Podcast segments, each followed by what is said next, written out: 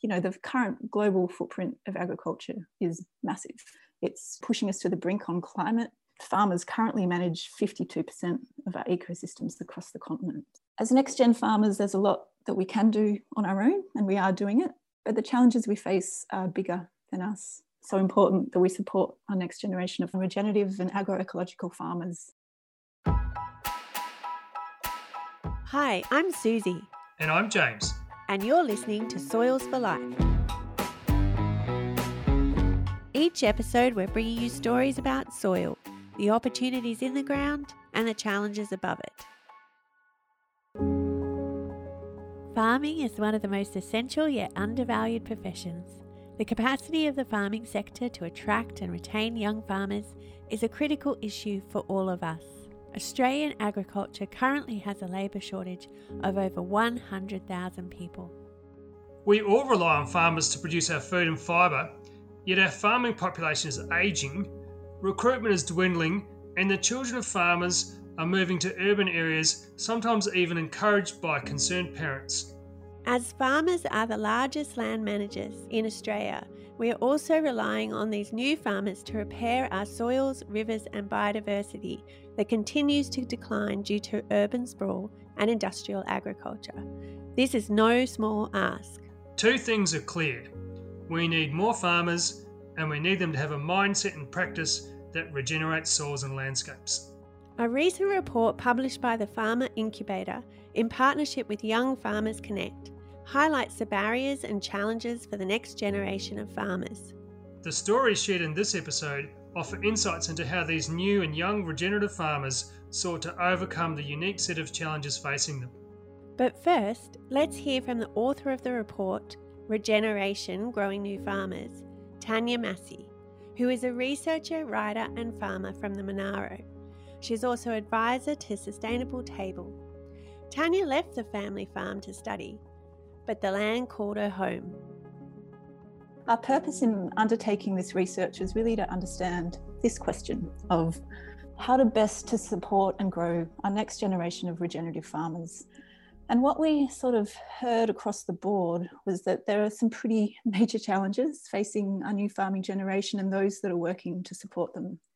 Something that came through really strongly through all our interviews and conversations is that this is a real time of reckoning in Australian agriculture for our future generation farmers. You know, we're trying to find a new way forward, the truth of our settler colonial ongoing history, and to find ways of doing the work of repair that's desperately needed. We learnt that we really can't be talking about the challenges of land access and barriers to entering farming without squaring up to the fact that we are farming on land whose sovereignty was never ceded. We have a lot of healing to do and stories to be shared. One young Indigenous farmer, Joshua Gilbert, is a passionate advocate for transforming the way we talk about agriculture through Indigenous wisdom and values. A Worimi man, farmer, and academic, Josh's family have been farming the land for 60,000 years. Josh Gilbert, I'm a Worimi man from the north coast of New South Wales. Both parents are Aboriginal, both Worimi people both families were farmers in their own rights and have got 60 plus thousand years of farming there. An early recorded interaction between my dad's family and AACO, the Australian Agricultural Company, on Worimi country up here. Um, that stems back to 1825, where they started sheep farming together after a bit of conflict. And uh, I guess the rest is history. Um, my family's been on the land in ag ever since then. Um, personally, I, I didn't see a pathway there when I was younger, but have now definitely stepped into that, and, and that's you know my life now, and, and certainly something I love doing. Josh believes we have a real opportunity to start building relationships between Australian agriculture and Indigenous mobs across the country.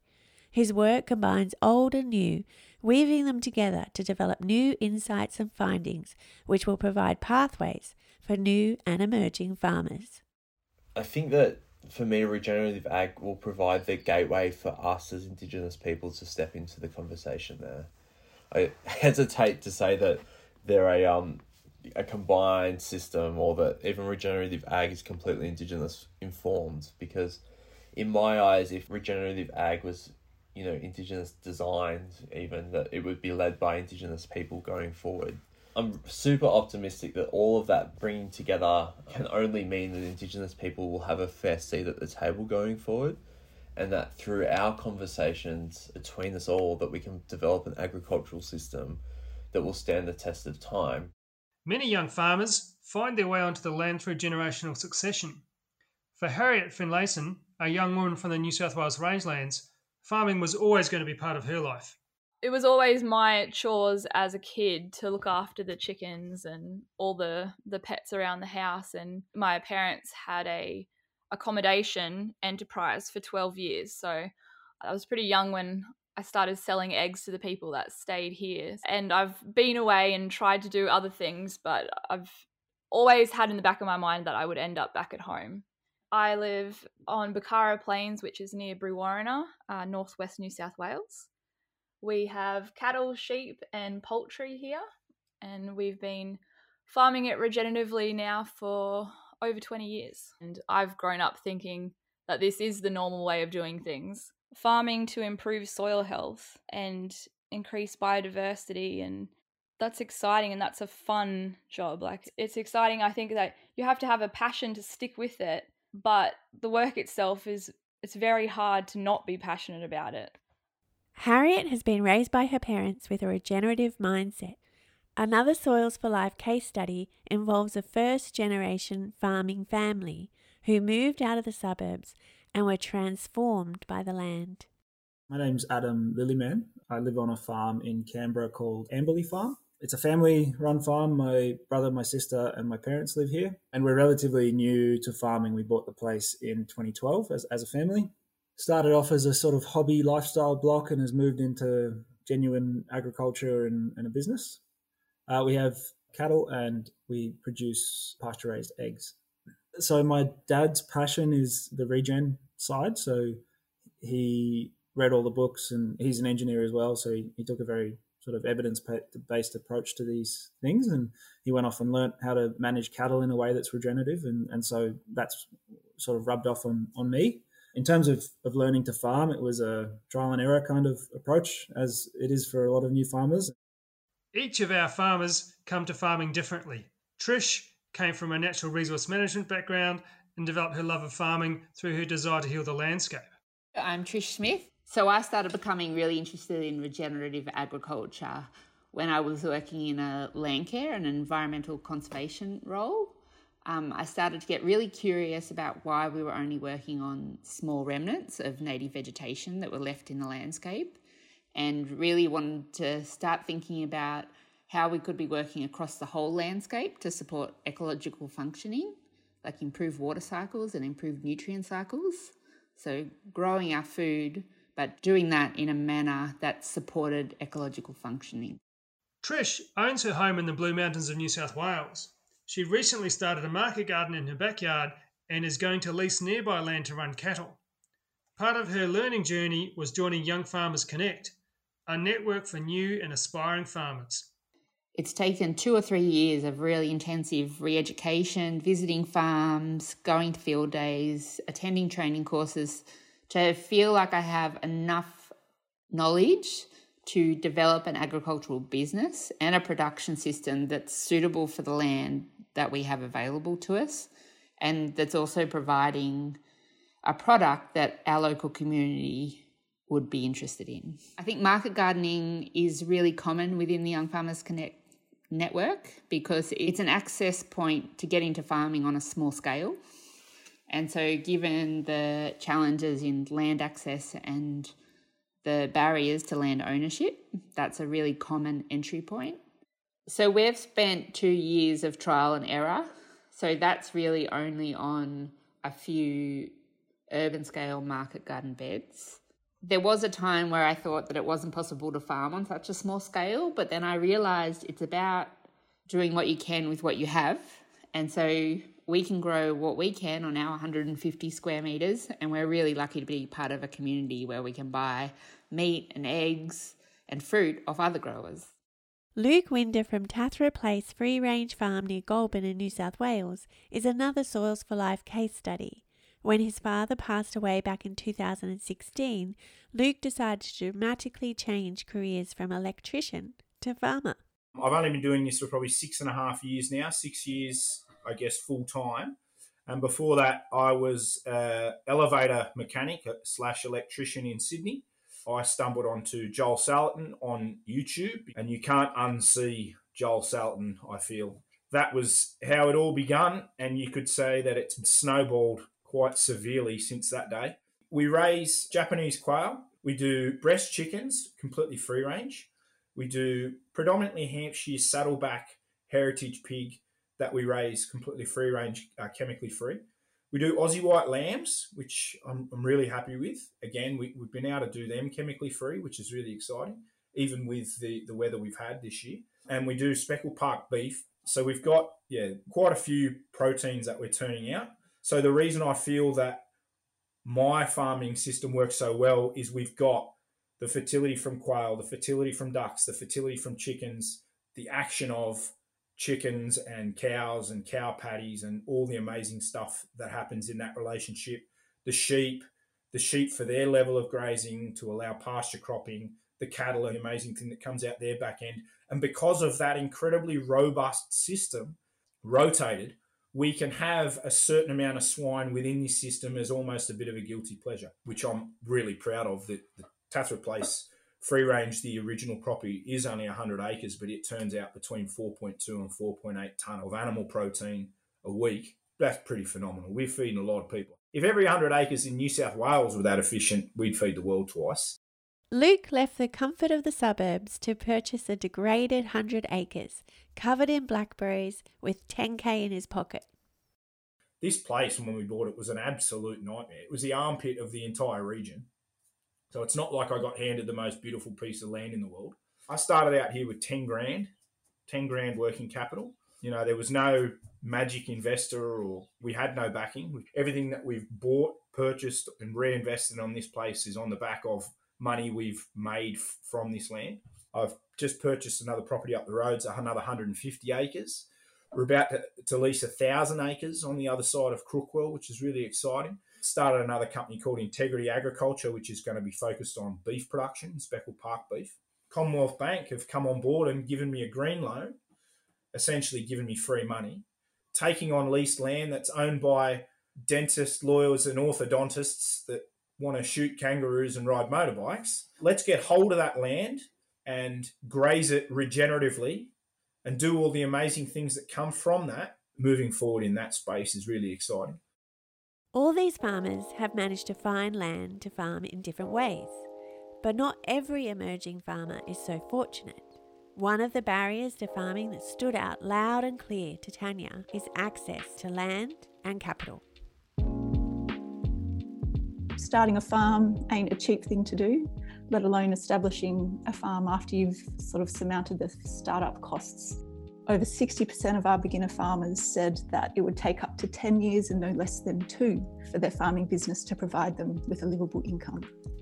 One of the huge challenges for farming in general is being able to access enough of the value chain, which is often gobbled up by other parts of the distribution network, whether that's the retailers or the wholesalers. But for new and young farmers, when they get started, they have to refine their business model to work out what's works for them and, where, and their access to markets and so on. They need often quite a long time before their profit stabilizes. So, having enough capital that you can survive for the first five to seven years as a business is another challenge. Yeah, and I think that's important to mention. Tanya said that 75% of current farmers don't earn enough to meet their business and their personal needs at the same time. And when there's just so much capital required to get started in farming, that becomes an extra challenge if you're trying to service debt on money you've borrowed to get started.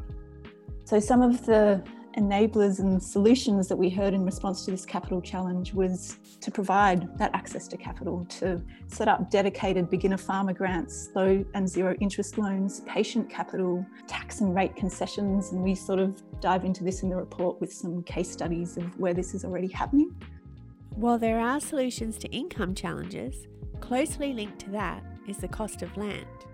Land prices are sky high and continuing to rise. Demand for rural land is increasing, and the outlook is saying that that's not going to change anytime soon. So, if you can't buy into land, then a lot of us are looking at leasing it, but that brings with it a whole range of challenges from insecure tenure and a huge amount of investment agroecological growers put into their soil and then having to sort of up stumps and leave that if things fall apart. Some of the solutions we heard in relation to this access to land challenge is we need to protect our farmland. I think we've all heard that a lot, but we actually really need to do it this time in terms of protecting it from urban expansion and other development and non farming uses. We need to be developing cooperative and community ownership models and land trusts and looking at other ways we can share existing farmland but also activate underutilised land. There's, there's pros and cons of leasing, there's pros and cons of owning. I think you've just got to find the sweet spot that's productive and, and works well. That's Olivier Sofo from Living Earth Farms in the Southern Highlands of New South Wales. When he started his market garden, owning land wasn't an option, but he was okay with that because he'd lived and worked overseas on other farms that had leased land for generations. You need to have healthy relationships with the landlords. And how do you do that if you've just met them? Well, you've got to use a bit of instinct. And so when we met the current landlords, Mel and David, and understood that we were on the same page agriculturally and, and in other ways, we decided to take that lease. And look, we've been, like I said, I think four and a half years. They have been an absolute blessing and they have been an integral part of our success, not because they've gotten out and worked with us. They're busy in their own lives doing their own thing. It's because they've facilitated us to be completely free thinking, free reign, free decision making on their farm. It's about people. I mean, you might find the best piece of land with water security and amazing microclimate and you know whatever everything you've ever desired but the relationship with the landowner is not healthy or potentially not healthy. It doesn't seem like they're the right people. My advice is to walk away. There's so many growers in Italy that are leasing land because people have owned that land for centuries. In Australia it's we, we feel this absolute need to own own own own and I can get it. Don't get me wrong. I mean, I, you know, I think it's it's in all of us for sure. I mean, we, we want to know that we have some stability in our capital investment because when you go to start a farm, or particularly a horticultural farm where you're going to might be putting up greenhouses, at least you're going to be putting irrigation in the ground. You've spent money on that property. That you're, you're putting money in the ground, so you, you want to know that there's some stability there. That it's not a terrible option as long as you can get a long long term lease in good conditions. Olivier was able to find good landlords and land that worked for his farming needs. Luke Winder agrees that there is plenty of unused land on existing farms and we can increase food production dramatically by farming together. Luke is leasing land to a new farmer for $1 per year. Sam's been with me for, I can't remember how long it was, and he wants to start his own garden and doesn't have two bob to rub together and uh, has all the knowledge. And, and I just said, I've got my old football pitch, which is where I used to practice my kicking conversions, rugby league for all the tragics out there. Um, I had to sacrifice that, but essentially, it's, a, it's an acre of. It's next to the driveway. I was never going to do anything with it. And yes, I, I, I do take it a lot further. Like he's got accommodation, and we've got a skid steer here, so I built all the beds for him, and you know, I, I probably went a little bit further than what maybe even he was expecting. By leasing land, it means that they can have enterprises operating on the property that they don't have the capacity to manage themselves. So the win there is that they get the ecological diversity from the different enterprise and that the win for the person who comes onto the land is they get access to land that would have been difficult to achieve otherwise. And by giving a helping hand, Luke is benefiting too the idea of having a market gardener on site, you should see what we eat. It's unbelievable. So I see real value in that. And we've actually started working collaboratively now. He does all my home subscription deliveries and stuff like that. So it's it's better it's definitely mutually beneficial anyway. Anyway. We need to hold people's hand through this. Doing it the way I did it is just the dumbest way of doing it. And we need to make the path a little bit easier for, for people that want to give it a go.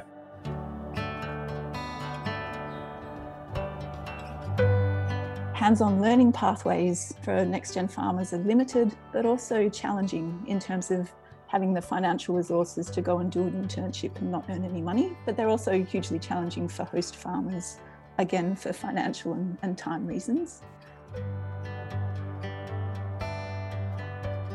It's a, a, funny thing, agriculture. It's it's something that there's a lot of information to find and a lot that you can be doing better, but it's you know you really have to have that passion to go out and find that information. It's it's easy just to do what you know and, and what you understand, but but the real challenge is is getting out and, and learning new things and improving the way you do things. Because the science is always evolving and there's always a better way to do something generally is what i find so. Adam says there's plenty of information. It's just a matter of finding it. Soils for life has been trialing a, a process they're calling regenerative conversations. We're looking for other ways to bring farmers together with farmers so the learning can occur between peers Although a lot of farmers would like to be part of a community of practice, it's often hard to know how to find or create one. Currently in a peer to peer learning group, which is great. So that's like a pastured farming based group, not just chickens, but sort of any sort of pastured production systems. And yeah, that's a, that's a we're meeting once a week at the moment, and we're going to keep that going into the future, probably once a month. Being part of a group is about learning through shared experience.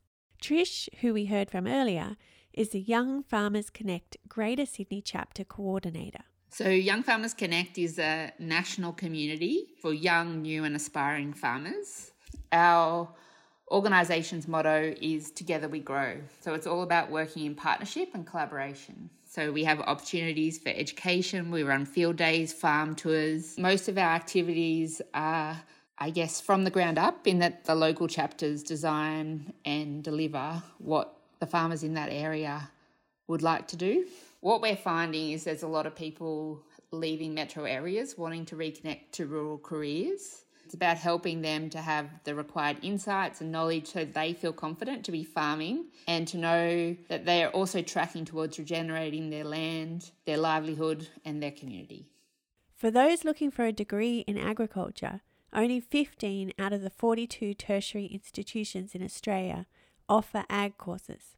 One of those is Southern Cross University, and it is the first to offer a regenerative agriculture diploma. However, Luke strongly believes that any training needs to be hands on.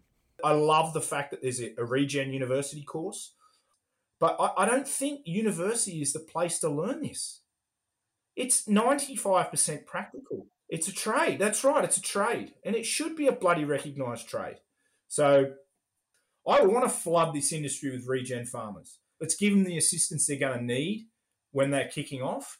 And let's show the world essentially that this is an industry that's robust. You can earn a white collar salary doing this. You can live an amazing lifestyle. You can be healthy and you can eat incredible food and surround yourself with young, enthusiastic, energetic people. Luke is inspired by regenerative farmer Joel Salatin and his philosophy of creating opportunities to farm collectively. I love Joel Salatin's model where be an intern, and then if you love it, be an apprentice. And if you love it, with you, I will hold your hand, I will lease you land. I will give you capital to start the fencing. And that's what I want to do. I want to take someone that is genuinely interested and has the initiative and the drive to do this. I'm going to say, righto, what do you want to do first? Okay, you want to run chickens, turkeys, and rabbits. Great. You probably only need 50 acres. Lease 50 acres. Here's 500 metres of poultry netting. Here's an energizer. Um, let's lay some pipe. Let's get some infrastructure in the ground and actually give these young people an opportunity and back them the whole way and hold their hand because that's what it needs. This is this is not something you can do a two week course on and then just go and have a crack. I've just started a trainee here. I've told him, mate, this is four years. If you're not going to give me four years, I'm not going to get you anywhere near close to the point where you're going to be able to have a crack at this on your own at any level. Dane, his name is, and his dad was one of my first customers ever at the farmers market. And I said, mate, if you really want to do this, come and do it with me and I'll show you how to do it properly. The key to a successful traineeship is a good mentor Starting her own business, Harriet had her parents and their library. I mean, I owe a lot to my parents learning wise. We've always had a big bookshelf in the house just full of books on farming and soil health and you do have to wear a lot of hats, which is fun, which that's what keeps it interesting as well. I have said to my dad before because dad can be a little bit old school in the way where you have to learn how to do all these different things just in case anything ever happens. But there's been a few times that I've been in a bit of a pickle and I've just YouTube something quickly, and that's very handy. I'd never stepped foot on a farm. I could weld and I could use tools and I had some sales experience, which is wonderful in hindsight. And one of the smartest things I ever did was start going and playing lawn bowls on a Friday afternoon. Every bloke in there's got 45 years experience in farming. You check your ego at the door, you buy them all a schooner. You've got them there, you've got them stuffed for two hours. You can ask them as many questions as you want. They can't get away. And I learn a lot that way. And then these are the sort of guys that will say to you, do you know what? when your heifers are dropping, I'll come out. If you have an issue, I'll come out. You know, that's how I learnt to pull calves, and it's an incredible community out here, so I'm pretty lucky. Storytelling is one of the most powerful learning tools.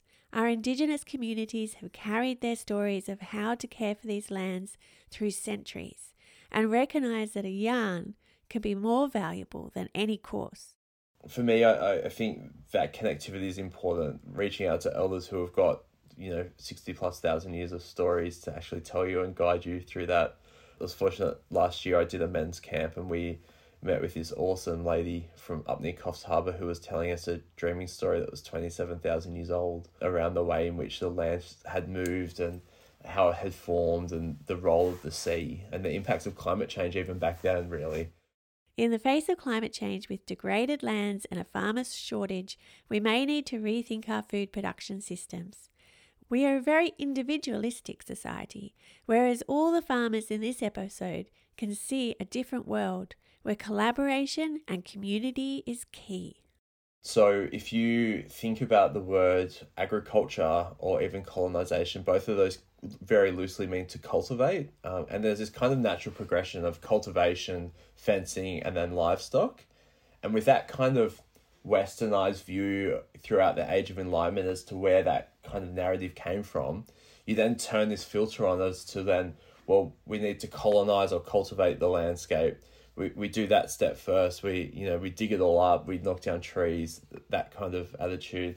And I guess through my eyes, it's our role and responsibility as Indigenous people to help uncolonize that kind of thinking but also really step back and say, well, how does our Indigenous knowledge interweave with that? And what has that adaptability been over the last 200 plus years to then think about what future agricultural systems look like?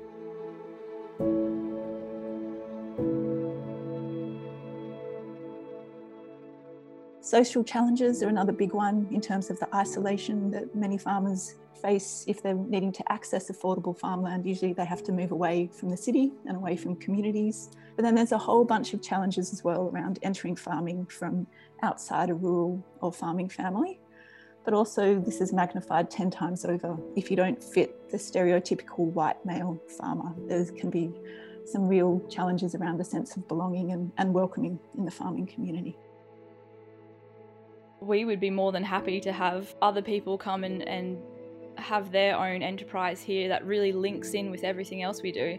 I love the idea of that sort of sense of community. It's a bit tricky because it is hard to get people out here because of the location.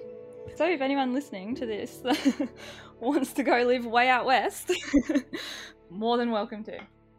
To move from the suburbs to the country was a big move, but the farming life called Luke Winder and his family. As an outsider, he started out by farming differently, with chooks and pigs, in a region that's always been sheep and cattle. While his approach created a stir in the pub, his overall experience has been a positive one. When you move to the country and you start farming, every single person you've ever known wants to come and stay with you, right? So I see my friends and the people that are close to me in Sydney, I probably see them more often now. They love coming out. The social aspect of a country town is phenomenal. Luke has plenty of connections with other local farmers and chefs but one thing he has observed is a disconnect between farmers and consumers, which he believes can have an impact on well-being. I feel one of the things that's missing in in agriculture is the feedback loop. These farmers that raise 400 beautiful black steers every year and work their guts out, and then the truck just arrives and they disappear. They wouldn't know where they go. They wouldn't know what sale yard they're going to. They wouldn't know who buys them. They wouldn't know who's consuming them there's no feedback loop. And we wonder why there's such an issue with depression and suicide in agriculture.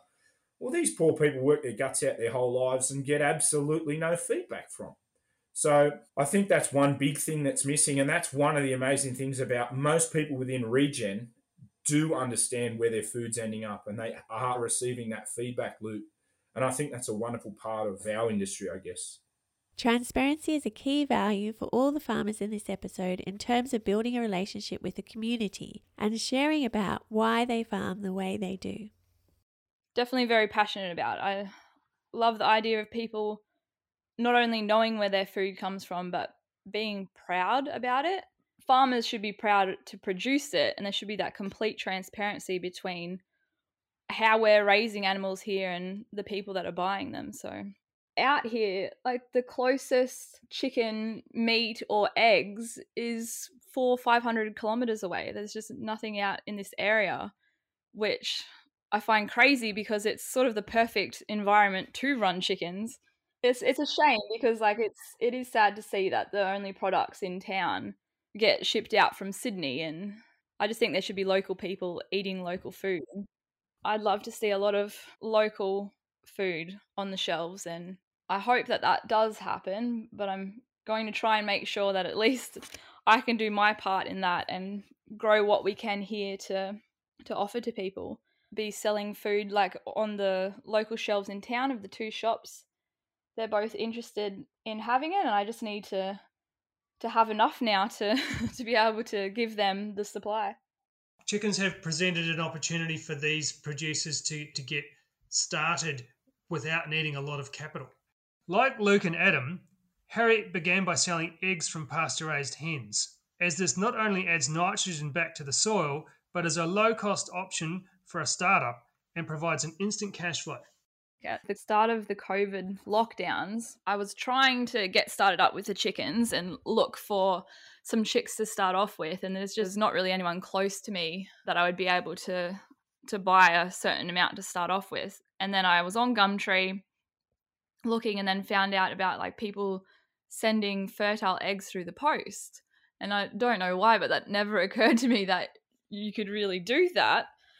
And I thought, well, I'll buy an incubator and I'll buy some eggs because at least, you know, if they can just come in a box in the mail, it's a lot better than trying to get chickens freighted here and start that way. And yeah, just surprised me how quickly they did come in the post and how easy it was. And so that was definitely a good way to start off. But now I'm I'm hatching my own from those chickens that I originally started with.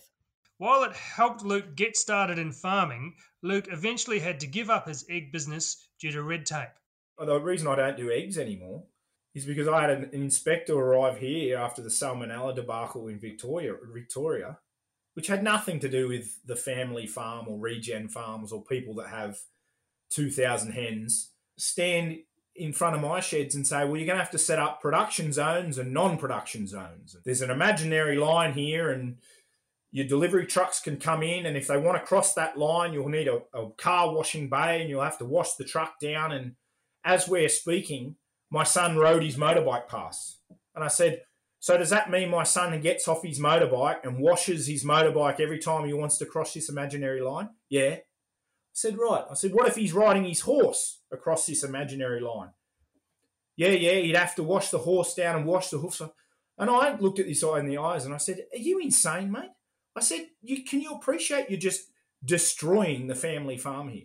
Not to mention that this is the exact legislation that you arrive one day a year and I comply, and then you drive up the driveway and I pull all the signs out and we just continue doing exactly what we were doing. And he said, Yeah, I know. But as long as you comply when I'm here, I mean, it's just absurd. The idea of breaking down a multi speciated family farm of 100 acres into production and non production zones, it's physically impossible.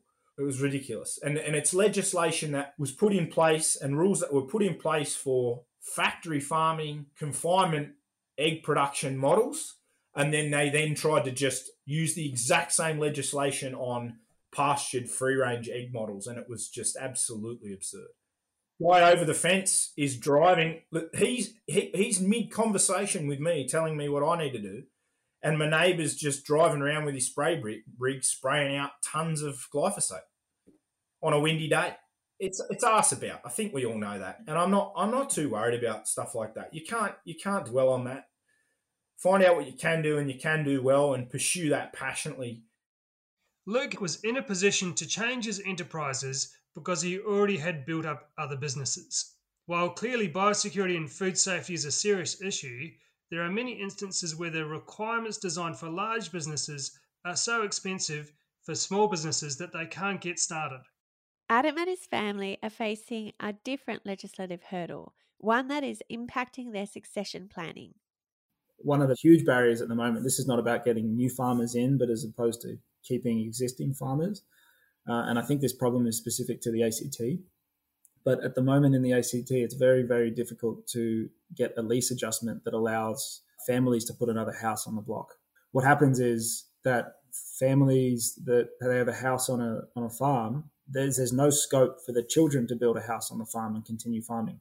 Uh, it's a huge barrier at the moment and something that the RLA is, is really interested in, in working with the government on. When it comes to succession planning, Adam says you can't start too early, but you can definitely start too late. There's what some people call a glide path, and, and that's sort of what you do within a family to understand where people want to be in one year, five years, 10 years as a sort of basic framework. And so I know my parents, they want to be here for as, as long as they possibly can be.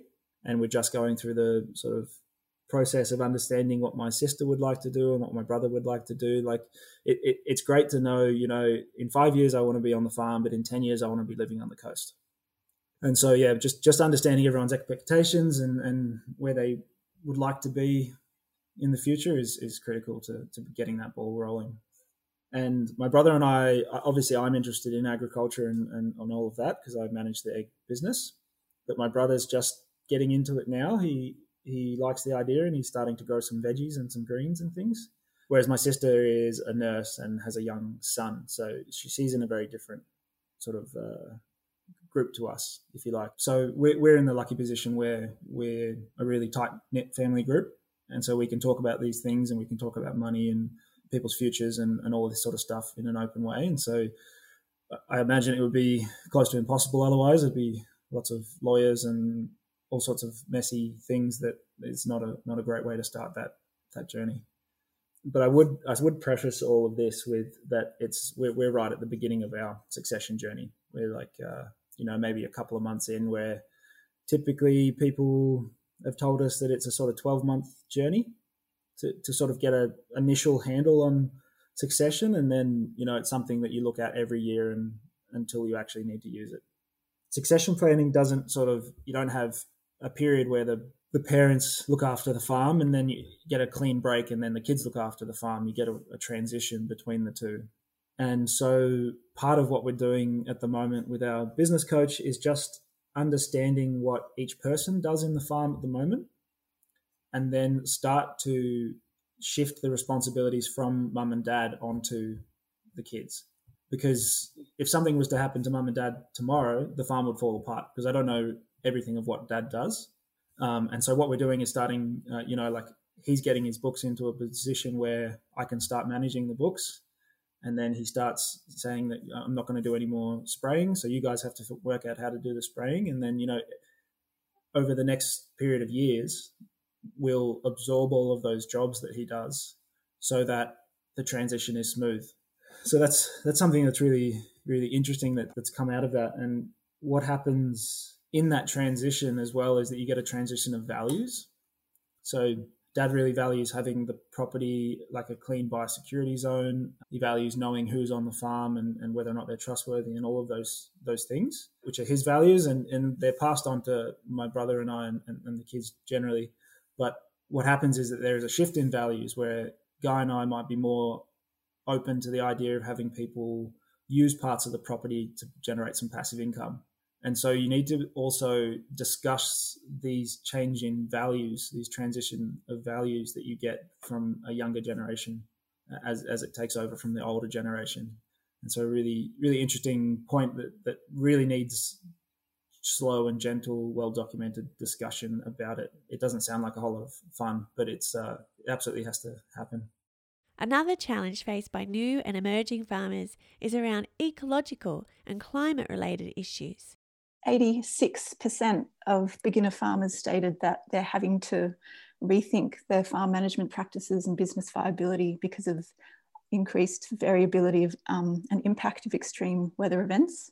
And we also heard that this is having, you know, a real emotional toll on our next farming generation looking to the future. But kind of alongside these negatives was it's also acting as a real motivation for a lot of new farmers because it feels like getting their hands in the earth and growing food for community and regenerating soil is one of the most meaningful things we can do in the current global situation you know, for generations that have grown up in the age of climate change being an experienced reality and bushfires and heat waves and flood events, and you want to find something that you can like tangibly do with your body, with your hands, with your head to repair the damage. And so I think the sort of incredible pool of regenerative agriculture for our next generation is the fact that this is one of the most like powerful and impactful way that we can deal with the sort of planetary crisis that we're facing, whether it's climate change, whether it's biodiversity loss, whether it's the state of our oceans and water quality and things. It's sort of like there's this direct, tangible, visceral, physical thing we can do, but also I think it's the reconnection with nature and with the land that you know, which we all evolved with, and as urban nations have moved away from. But there's a, there's a very deep hunger in all of us for that and of hearing that and seeing that so strongly in our next generations as well.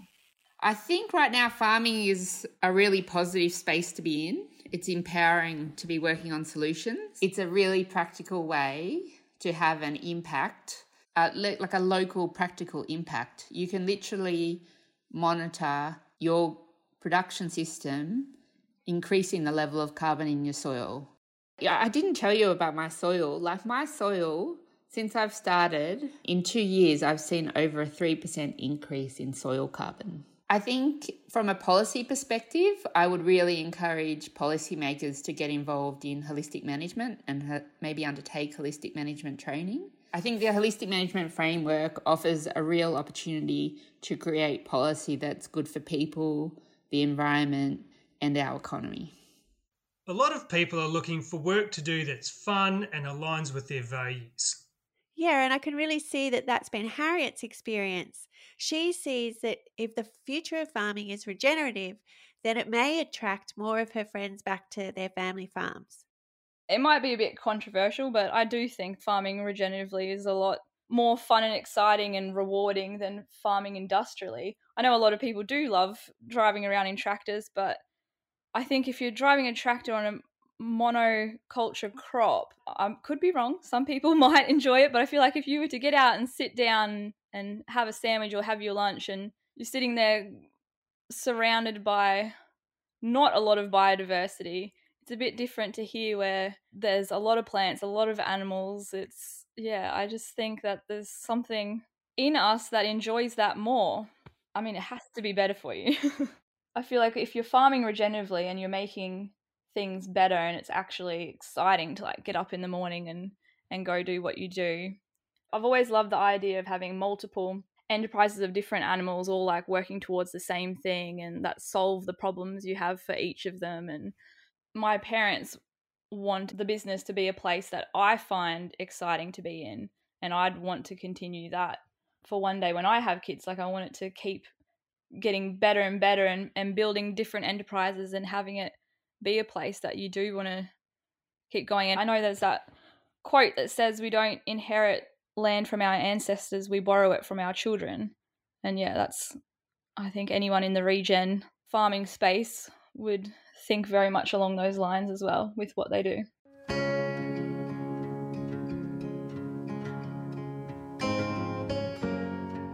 Josh, as a young Indigenous farmer, what do you see as your role? What I see my role in life is I forecast out and think about well, what does the next 60,000 years look like for our people, Worimi people uh, here. And I'm one person and I play a really minute role in that 120,000 year journey, you know, 60,000 years on either side. But if I can do enough now to unlock a small amount to enable that conversation for the next 60,000 years, then that's the bit that's important for me.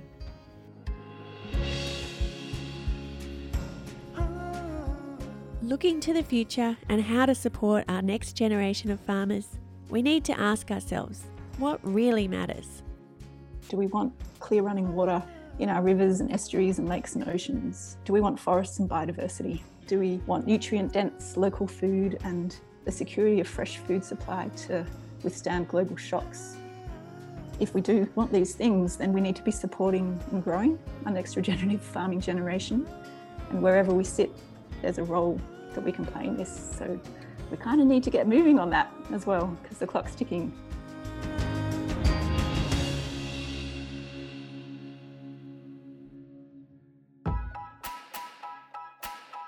This podcast has been produced by Grow Love Project in collaboration with Soils for Life and is supported through funding from the Australian Government's Smart Farms program.